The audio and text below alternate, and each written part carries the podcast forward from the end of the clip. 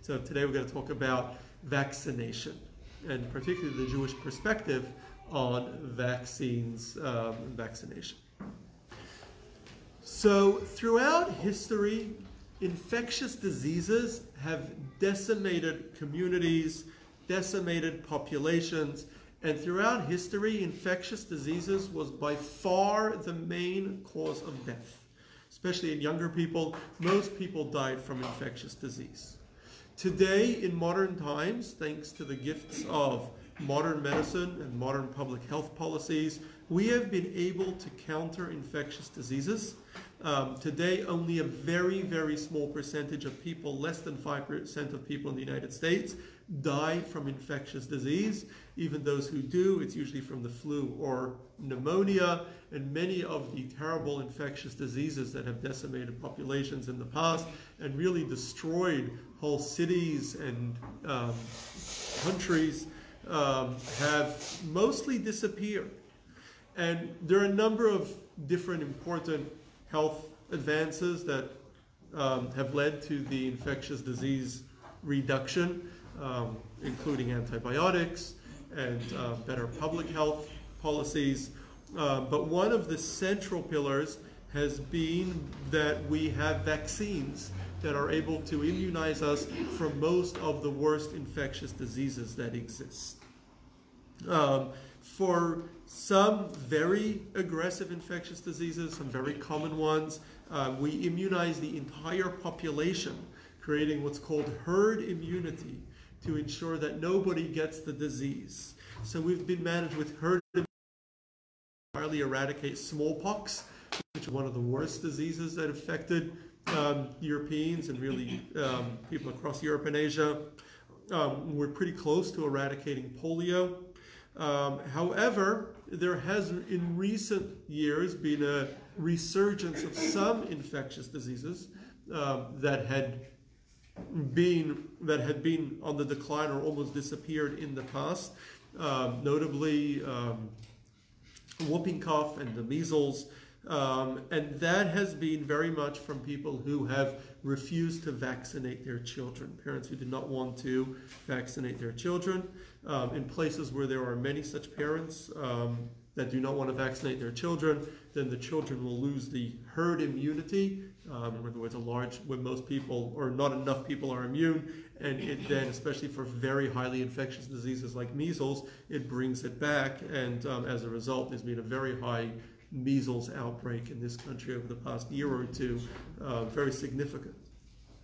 Um, measles was considered about a decade ago. Measles was considered eradicated from the United States. We went over a year without a single measles, measles case in the entire country, um, but it has now come back, and now there have been in 2019 there were thousands and thousands of measles cases across the country. So that is due to people who are hesitant to vaccinate. So our subject for today is going to be what does Judaism say about vaccinations, about vaccinating our children? Should we do it? Should parents have a choice if they want to vaccinate? Can we force parents who refuse to do so? Can we force them to vaccinate for the good of the greater community? So, for hundreds of years, smallpox was a devastating disease.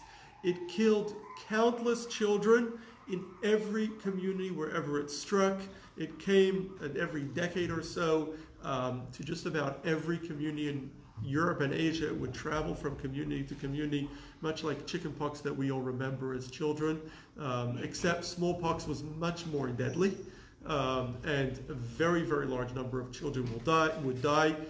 Adults generally didn't get it because the adults that survived smallpox usually had built up their own immunity. Um, and if they did get it, it was a little less, it was also um, deadly, but a little less deadly. But a very significant number of children that contracted it died. Um, and many of those who didn't um, had marks on their face for life from the smallpox. Now, for some time, for hundreds of years, it was known that if you take smallpox, the if you take the smallpox has blisters similar to a lot of the other um, um, neurological diseases, and so um, if you take the pus out of the blister of the smallpox and inject it into a healthy person, it would give them a much more minor form of smallpox. And this procedure was done um, in many, many places um, across the world, um, definitely for hundreds and hundreds of years. Um, in in the late 19, uh, in the late 19th, sorry, the late 18th century, Edward Jenner was an English doctor who invented the first smallpox vaccine. And what he did was he discovered there was a very similar disease to smallpox called cowpox. Cowpox didn't really travel from person to person. People would get it from cows, and usually only farm hands that would work with cows would get it. Um, but it was it looked similar to smallpox, but it was much much more minor, and people rarely died from it. And so, but what he realized was that people that had cow people that contracted cowpox never got smallpox, and so what he he figured out a way to inject to take pus from cowpox and inject it into a person um, on their arm. It would create blisters on the arm where it was injected, and that was it. Um, they would then be immune to smallpox. He created the right, he developed the right doses and the right way to do it, and how um, how long to wait after the blisters um, appear in order to um, transfer it. And so he invented what became known as the first vaccine, vac coming from Latin for cows, um, because it came from cows. So um, he, this was invented in 1795. Um, in the early 19th century, the smallpox vaccine spread. People across Europe and North America gave their children the smallpox vaccine in order to save them from smallpox. And so this was widely practiced throughout the 19th century in Europe. There were special practitioners that would go from town to town just to spread, um, just to give uh, the smallpox vaccine to um, children. And most children throughout the 19th century were immunized from um, smallpox. Um, over the later in the later in the 19th century, more vaccines were created. Um, late 18th uh, late, late 19th century, vaccines were created for rabies uh, which came from animals, for anthrax. Um, and then gradually more vaccines were created. In 1955, Jonas Salk, this Jewish doctor, um, created um, the polio vaccine um, in order to and um, in order to stop uh, that was able that was able to vaccinate people against polio. Today we have dozens of vaccines for many different viruses and bacteria that are able to um, that are able to immunize people um, against different diseases. We have about a dozen or so diseases that are on what's called the schedule of vaccination recommended by the United States uh, Department of Health. And so that all children of very specific ages should be vaccinated, creating, ensuring that many of the worst diseases, everybody, the entire country is um, cleared from or is immune against. So when vaccines were first created, there was a lot of debate over them. Um, there was a lot of people questioned how um, effective they were, um, and, but people also questioned the ethics of the vaccine. And including among people that questioned the ethics of the vaccine, um, Jewish scholars um, looking at it from a perspective of Jewish law of halacha and Jewish values, um, also dealt with the question of vaccines. Should we vaccinate ourselves, our children, um, to protect them from diseases? And there are really two issues involved in the ethics of taking a vaccine. Um, the first is personal health. A person who is vaccinated is protected from contracting a deadly or debilitating disease. So you're able to improve your personal health by taking a recommended vac uh, vaccine. The second is public health. Public health means a person who's immune to a disease will not pass it on to others.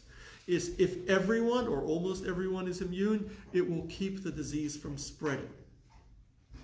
And so if a person chooses not to vaccinate, they're not only a threat to their own health, but they become then a threat because they can then carry the disease and pass it on to others, they become a threat to others. And this is true even for those who do vaccinate because um, not everybody who takes a vaccine develops full immunity. There's a small percentage, depending on the vaccine, between 10 and 25%, that do not develop full immunity from vaccines that they take. And so, um, and even those that do, sometimes some vaccines wear off with time. And so, um, not everyone who has taken the vaccine is necessarily going to be immune to immune to the particular disease. Um, but others who have not taken the vaccine then increase the overall number and have the ability to pass it on to somebody who's not truly immune. There are also certain people with um, autoimmune problems um, that do not allow them to take that for them they cannot take a vaccine. And for those people, um, it would be for them also that they are protected by the herd immunity. Somebody who chooses not to vaccinate themselves has the possibility of contracting the disease and then passing it over to one of those people who are not truly immune. So choosing not to vaccinate is not only harmful to oneself, it is also a public health problem. In other words, you are also a threat to other people around you in event that you do take uh, an event that you uh, that you contract the disease. So, what does Jewish law say about this? Are these concerns our personal health and our public health? If somebody does not want to take the vaccine, perhaps they're concerned about dangers involved in taking the vaccine, harm that it can cause to a person, um, or if somebody just doesn't want to take it because they don't want to take it. Um, they're afraid of the pain, um, or just they have some personal hangup with it. They decide not to take it. Is that their choice? So, among our commandments, the Torah tells us, "V'nishmartem ma'od You must guard your souls, which our sages say means you must protect your health. So we Jews are commanded to protect our health and to protect ourselves. it is forbidden for a Jew to put themselves, or really for anyone, Torah forbids us to put ourselves in a dangerous mm-hmm. situation. You're not allowed to do something dangerous. Now, how do you define danger? Just about everything that we do involves some level of danger. Going into a building involves some level of danger. Going into a car involves some level of danger. Going onto a plane, even crossing the street involves some level of danger, probably greater danger than going into a car. So, are we allowed to do those things? So, generally, if the danger is relatively minor, in other words, it's unlikely most of the times that you go into a car, um, you will not get hurt. Um, and um, most of the times you cross the street, you will not get hurt. It's fairly unlikely. It does happen, but it's fairly unlikely. If it is part of regular life, then um, it is permitted to do. Um, so if it's something that we do as part of our regular life, we are definitely allowed to, and Jewish law does not forbid it. However, something that involves some danger that is not part of regular life and is not necessary due to some other gain, say if someone wants to be involved in extreme sports, um, Jewish law would forbid us to do so. We're not allowed to do something that is dangerous. Um, there are complex classifications as to what is dangerous, what is not dangerous. Um, it's not just the Jewish mother that didn't want their children to do dangerous things, uh, but Torah actually forbids us from doing it. But without getting into the details of what we can and what we cannot do, we are forbidden from putting ourselves in danger. You know, people often say, I choose to put myself in danger. It's my choice. I can choose to do so. And we live in a society that generally puts personal autonomy, in other words, the right to choose, right, above other values, above almost any other value in our society today. The right to choose, autonomy, freedom is considered to be greater than almost any other value. However, Torah tells us that we actually don't have freedom to choose what we want to do with ourselves. And that's because we don't actually own our bodies. Our bodies belong to God. Our bodies are only given to us by God on loan. And therefore, we are not allowed to mutilate ourselves in any way. The Torah expressly forbids that. We're not allowed to harm ourselves in any way um, because we don't control our, but we don't own our bodies. We don't have the right to hurt ourselves. Definitely, suicide is forbidden, not only because, as modern society may suggest, that a person committing suicide is really doesn't want to do it and it's only their depression or something else that's leading them to it. But we believe it's wrong because you don't own your body, you have no right to harm it. So you don't actually have autonomy over your body. You don't have the right to hurt yourself um, in any way. Um, for that reason, um, in a um, famous essay that Rav, Yosef Zevin, um, one of the great Jewish scholars in the 20th century, wrote about um, about Merchant of Venice, whether a person can ever sell a pound of flesh, you can never offer to hurt yourself. Uh, it's an invalid offer. It doesn't. Your body doesn't belong to you. It's not yours to harm yourself. So for that reason, you cannot hurt yourself. You cannot put yourself in a dangerous situation. You cannot do something that will make you unhealthy. Um, and so, in the same way, if you are unhealthy or you are sick, you are required to do everything that it takes to make yourself better. You're not allowed to say, you know what, I couldn't be bothered healing myself. I don't want to go through what it takes to heal myself. You're required to do everything because your body is on loan from God. Um, it's not yours. You don't have the choice not to help make yourself better. You are required. Now, there can be complicated situations where people are chronically ill and uh, it, gets, it can get somewhat complex. We have a class scheduled about um, end of life care, um, and that can be a whole that's a whole subject of its own. But you are required to help yourself when you are sick, not just because you want to feel better. You're ethically required to make yourself feel better. In the same way, you are not allowed to do anything that will make you sick. And if you are threatened by sickness or disease, you must do everything you can to avoid it. And therefore, the Shalom Bishaya Horowitz, very famous 17th century scholar, um, and he's quoted in Magen Avraham, one of the um, one of the um, important books of Jewish law, um, says that if someone is not sick, but there's a danger they'll get sick, and the example he gives is when there's a break of when there's an outbreak of smallpox in town, you are required to flee town, which is what people would generally do right? Flee town, leave the town until it passes over. And you're not allowed, you can't just stay put because you must do everything it takes to save yourself and your children. Um, and indeed, that's what we always did. Jews always made sure to do when disease would strike town, leave. That was the only solution they had. Mm-hmm. They had nothing else to do. We must take steps to prevent illness from, to prevent ourselves from getting sick. By the same token, one would argue that today we have a better solution than leaving town, which is to vaccinate. If you take a vaccine, you avoid getting the smallpox or whatever disease will come your way. So Jewish law would not give you the autonomy to choose whether you want to take it or you don't want to take it.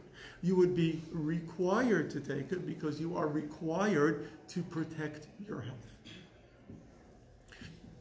In the 19th century, when the small, original smallpox vaccine first became available, scholars at the time, being in the early 19th century, debated uh, or wrote about the question should Jews give their children uh, the smallpox vaccine?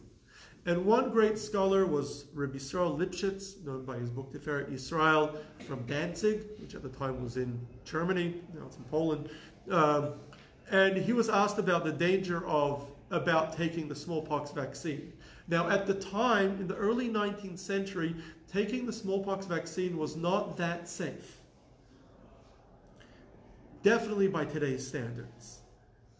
Why? They didn't have the um, they didn't have the um, sanitation that we have today.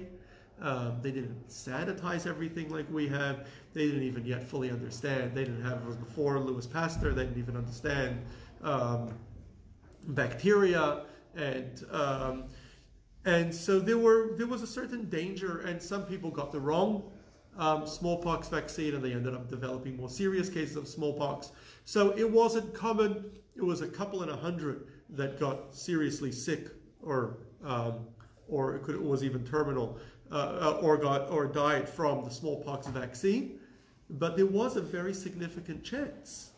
It wasn't unheard of. Um, yet, getting small contracting smallpox when smallpox broke out a very significant number of children died from smallpox. Um, some estimate that before the vaccine, as many as 40% of children um, died from smallpox. And a um, very significant number of children just didn't make it to adulthood, uh, mostly from, in general, a very large percentage of children didn't make it to adulthood, but a very large percentage of children died just from smallpox.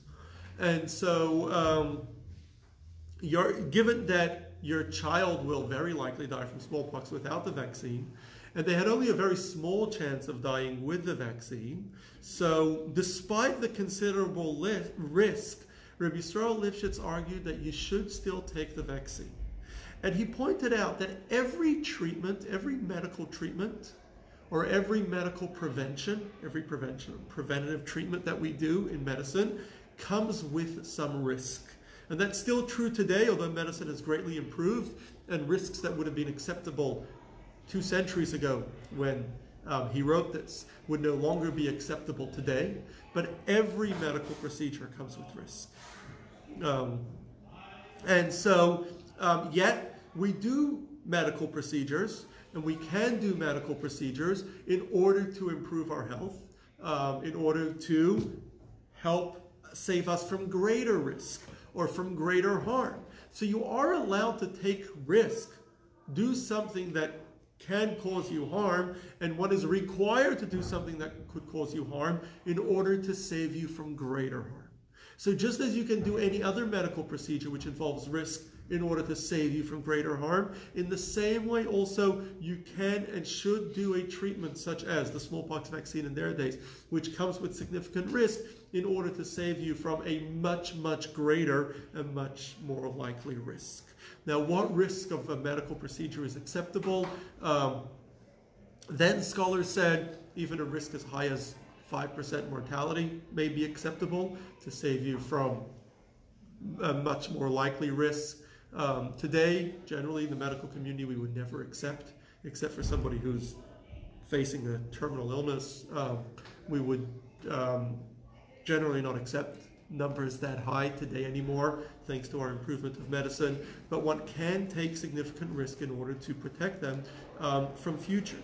And therefore, um, he argued that one should take the smallpox vaccine, and so did just about every other scholar then that dealt with the issue. One should take the smallpox vaccine, not only should, is required to, to protect themselves, despite the risk that it entails, though they did warn that when taking it, one should be careful to only take it from somebody who is skilled um, a skilled administrator of the smallpox vaccine. There were many people traveling from town to town administering, uh, ad, administering it. Um, not all of them knew what they were doing. So you had to be careful um, what you were to take it from somebody who didn't know what they were doing. And today, thankfully, um, our vaccines have gotten much, much better. Um, today, there are no known dangers from any vaccines currently in the schedule of vaccines. Um, there are no known dangers. There are there is a tiny possibility of serious side effects from some of them, um, but um, there's no known um, more, no proven mortality from any known from any um, vaccines that we have today. There have been claims in the past about some vaccines that they cause different forms of harm. Um, that has one, the most famously, there was a claim that the um, MMR, the measles, mumps, rubella, um, causes autism back in the uh, 90s. Um, that claim has been debunked time and time again. It was firstly, that study has never been able to be replicated. There are many medical studies that have happened once. If they can't be rec- replicated, they're not accepted. Um, it was later revealed that the data in that study was falsified to start with. Um, and um, and furthermore, even if they're even furthermore, the particular ingredient, which I forget offhand, that they were concerned about, that they claim caused the autism, has been since removed, despite the fact that there's no evidence for its harm. And um, on top of that, even were even were it to be true that there is a chance of it causing autism, even so, the greater risk would still require somebody to vaccinate themselves in order to protect, to take on a lower risk in order to protect themselves for a greater risk. Definitely, there is no um, comparison to the danger of taking smallpox 200 years ago. That was much more dangerous, without a doubt. And even so, um, it was recommended because or required because one must protect themselves from a greater risk, even if it entails taking on a smaller risk. Now, in addition to the personal danger, uh, personal requirement for our own health, we also have a concern of communal responsibility to help others. Anyone who is not immunized from a contagious disease poses a public health threat in event of an outbreak because they can contract it, they can then pass it to somebody else who is not fully immune, um, either because they took it and it didn't fully work, or because they weren't able to take it. The Torah commands us when somebody is in danger, we must do all that we can to save them. The Torah says, Lo ta'amod al damre do not stand on your fellow's blood, which means if you see someone in danger, you must step in to save them. Um, the examples given, if you see someone drowning in a river, you must jump in and try to help them. Now, we are not required to put ourselves in danger to save someone. Our first responsibility is always to protecting ourselves. The rule in the Talmud is chayecha kodmi. Your life always comes first. If you are in a desert with one flask of water, only enough for yourself, don't share it with somebody else. Your life comes first. Our, we first have an ethical responsibility to our own life before protecting others, we have a requirement to protect ourselves. Not out of selfishness, but because God has given us our bodies on loan, and our first ethical responsibility is to protect the bodies that God has given us. So we are required to first protect ourselves.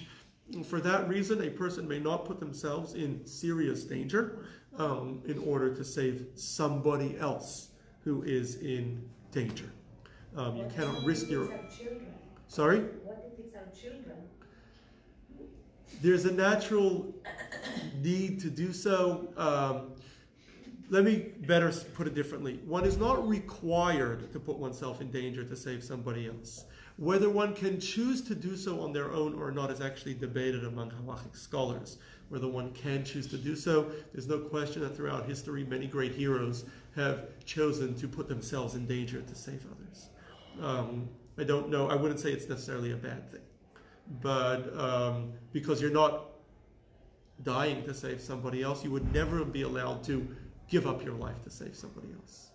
That Torah forbids. But putting yourself in danger to save somebody else in danger is actually a debate as to whether it's allowed, but it's definitely not required. So, um, however, that is only if we put ourselves in serious danger, under serious risk. However, if there is no grave danger, we have to step in to save others. In fact, any time, um, the Radbaz of David Ben Zimra um, points out, any time that a person will be saving somebody else, most of the time you're saving somebody else in danger, there is some danger to the person, the savior, the one who is saving. So there will be, for example, if you do jump into a river to save someone from drowning, right? Although you know how to swim, so there's no grave danger, um, but there is still always some danger involved. Yet you put you can't you are required to put yourself in minimal danger in order to save somebody else. So as long as the risk is not great, one is definitely required to put themselves in minimal danger to save somebody else. Uh, for that way, even if there would be minimal risk in vaccines, one would be required to vaccinate in order to ensure that they do not harm um, others. Um, that would definitely be true given that there is no um, the, there is no known danger um, from vaccines today. Um, a further mitzvah in the Torah is that when somebody builds a when somebody has a house with a roof or an open porch that is used that people walk on, one must build a fence. The Torah gives us the reason. Some mitzvahs the Torah does not give us the reasons. This is a mitzvah the Torah does give us the reason, and that is in order that you should not, you're not allowed to have something dangerous in your home. You're not allowed to create something that's dangerous or own some control something that's dangerous. Um, you must put a fence, and so this includes requirements. You cannot have anything dangerous in your home, even if it's a danger just for visitors or for yourself or for your family, you're not allowed to have anything dangerous in your home, on your property, um, or on your person. Marla? So, no guns for Jews, right? Are guns dangerous? Um, I think we did a class on guns at one point. But did we do a class yet on guns? That's a very good question. Um, that's a very good question. I would say for certain, one should not have guns unlocked or where anyone can get to it, where kids can get to it at your home. That would be absolutely wrong. Whether a person can have a locked gun uh, for their own personal protection or their family's protection is a discussion for another class. Um, but definitely a gun that's dangerous, in other words, it's loaded, or it's the um, the um, yeah ammunition is easily available and doesn't have safety features to protect it from your children um, or from others um, definitely is a concern absolutely. Um, so um, so so in the same way one can argue further that a person who is not immunized today when they have the option to be poses a public health hazard um, because in event of an outbreak, if they contract the disease, they will pass it on to others, almost certainly. Um, so they do pose a public health hazard. Um, and so therefore, um, uh, one, uh, um, therefore it's been argued that one, again, would be required to avoid that public health hazard since one is forbidden from owning a hazard, um, including being a hazard um, one would therefore be required to immunize, not only out of the requirement to help others, but also out of the prohibition of not having a hazard. Now, some argue that while in theory it, everybody would be required to immunize, however, given that most people today are immunized and we create, we have today herd immunity, one person is not going to change it. In other words, if there is herd immunity and I choose not to vaccinate my children, that's not going to end the herd immunity. That's not going to make the disease spread if, regardless, it's not spreading because everybody else is immunized. So one person can say, let everybody else get immunized, but I will not. Let everybody else's children get immunized. I will um, rely on their herd immunity.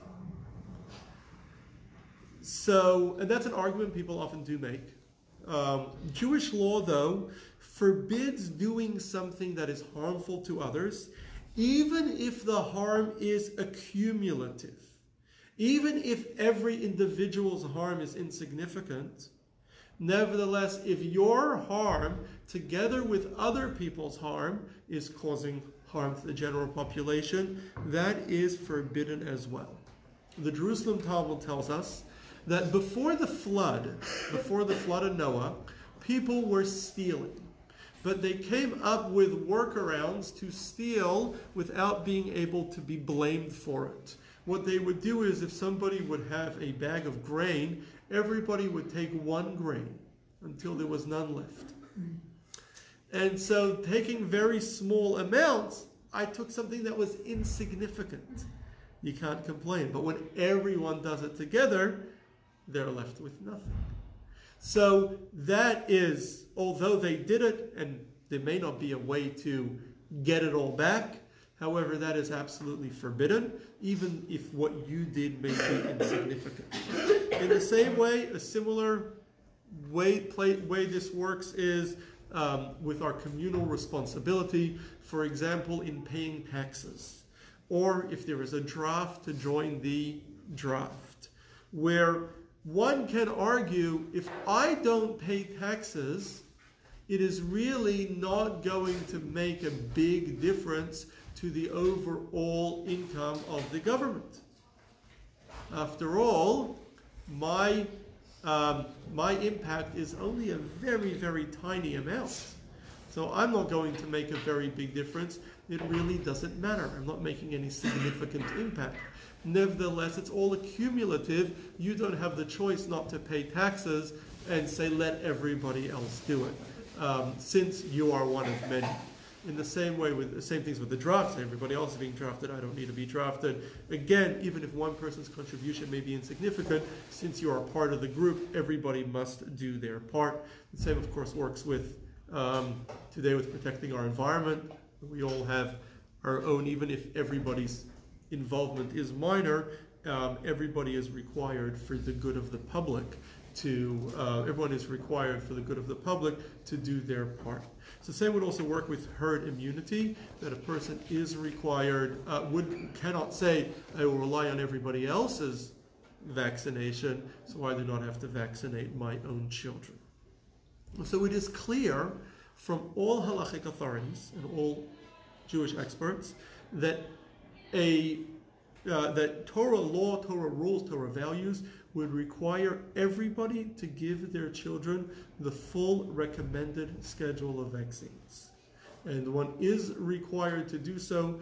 I'm not aware of a single rabbi that says otherwise. Now, there is a debate among halachic scholars if we as a, as a community have the right to force other people to do it. So even if you can tell people it's ethically, it's your ethical responsibility, do I have the right to force you? Most halachic scholars, including um, Rav Elyashiv, who was a great 20th century rabbi in Israel, um, were of the view, are of the view that you can, since it's an issue of public health, you can force people to vaccinate, and we should, um, as a society, force every child to be vaccinated and not leave it as an option. Um, there were some, notably um, um, Shlomo Auerbach, that said, well, we don't have, while it is, there is an ethical responsibility for everyone to vaccinate their children as a community, we don't have the right to force people to do so. Um, that's ultimately their own ethical choice. Um, there's been a further debate um, in many places, including in California, um, especially out, due to the most recent measles outbreak. Um, they've tightened the rules. Um, while we don't force all parents to give their children, to vaccinate their children, we do not allow children into school um, if they are not vaccinated. Um, there used to be loopholes to that law. They've essentially shut all the loopholes in the last two years um, where a child cannot attend school. Um, and the only option the parent really has is to homeschool if they choose not to um, not to vaccinate their children. Um, for Jewish schools, should the Jewish schools have the right to throw out children that whose parents refuse to vaccinate them? There, this this was a debate very recently. There was uh, last year there was an outbreak in a number of Jewish schools on the East Coast uh, from Jewish parents who refused to vaccinate. Um, there was an outbreak of measles, and um, the um, and rabbis were asked this question: Can the schools throw out the children that are not vaccinated? And um, most scholars said yes, they can. As a community, not only do we have the right, first we have the right to force others to vaccinate. We also, though we have a communal responsibility to educate every Jewish child, uh, we also have the right as parents to protect and as a society to protect those who are doing the right thing from those who are choosing not to. And so uh, we do have the right to throw those children out of school. There were some scholars that questioned that, but by and large, um, it, and it has been done, um, children were removed from schools uh, if they were not vaccinated. And hopefully today they all are. Um, so, um, um, so um, definitely Torah, um, Jewish values, is for medicine, um, for proven safety and health procedures, and therefore, given that um, it is medically advisable, highly advisable to vaccinate our children, therefore, um, Jew- and because Judaism requires us to protect ourselves and to protect society, we are required to vaccinate. Even if there would be a serious risk, there is no serious risk, but even if there would be a minor risk from vaccination, we would still be required to do it. In conclusion, though, the Rebbe would always say that we can learn a lesson from everything. Everything in life teaches us also a practical lesson, in addition to the rule itself. And so the Rebbe pointed out um, many things in life that we can learn lessons from, including, he once pointed out, the lesson that we can learn from vaccines and immunization. We vaccinate for a disease because that disease is dangerous. We vaccinate for measles, polio, for a number of different types of hepatitis, for many others, because we believe that disease is dangerous. Yet, for many of these diseases, most people will not die from them. For many of the diseases, the fatality rate, while significant, was not that most people would die. It was a small percentage of people that died from measles or from German measles or from uh, whooping cough or polio, people that became debilitated. It wasn't a majority, it was a significant minority.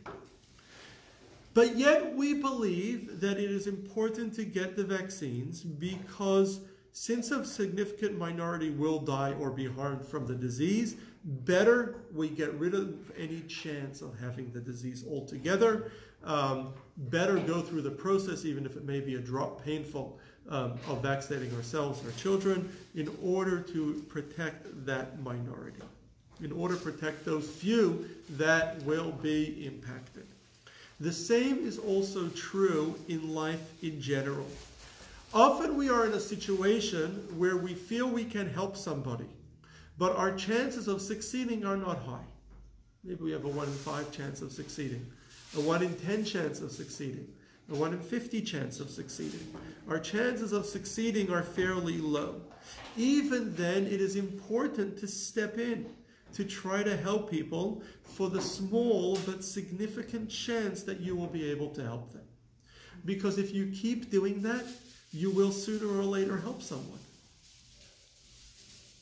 The same is also true with spirituality. When we try to impact somebody um, in spirituality, we often feel that we're not making much of an impact. However, a small but meaningful chance that you will make an impact makes it all worthwhile.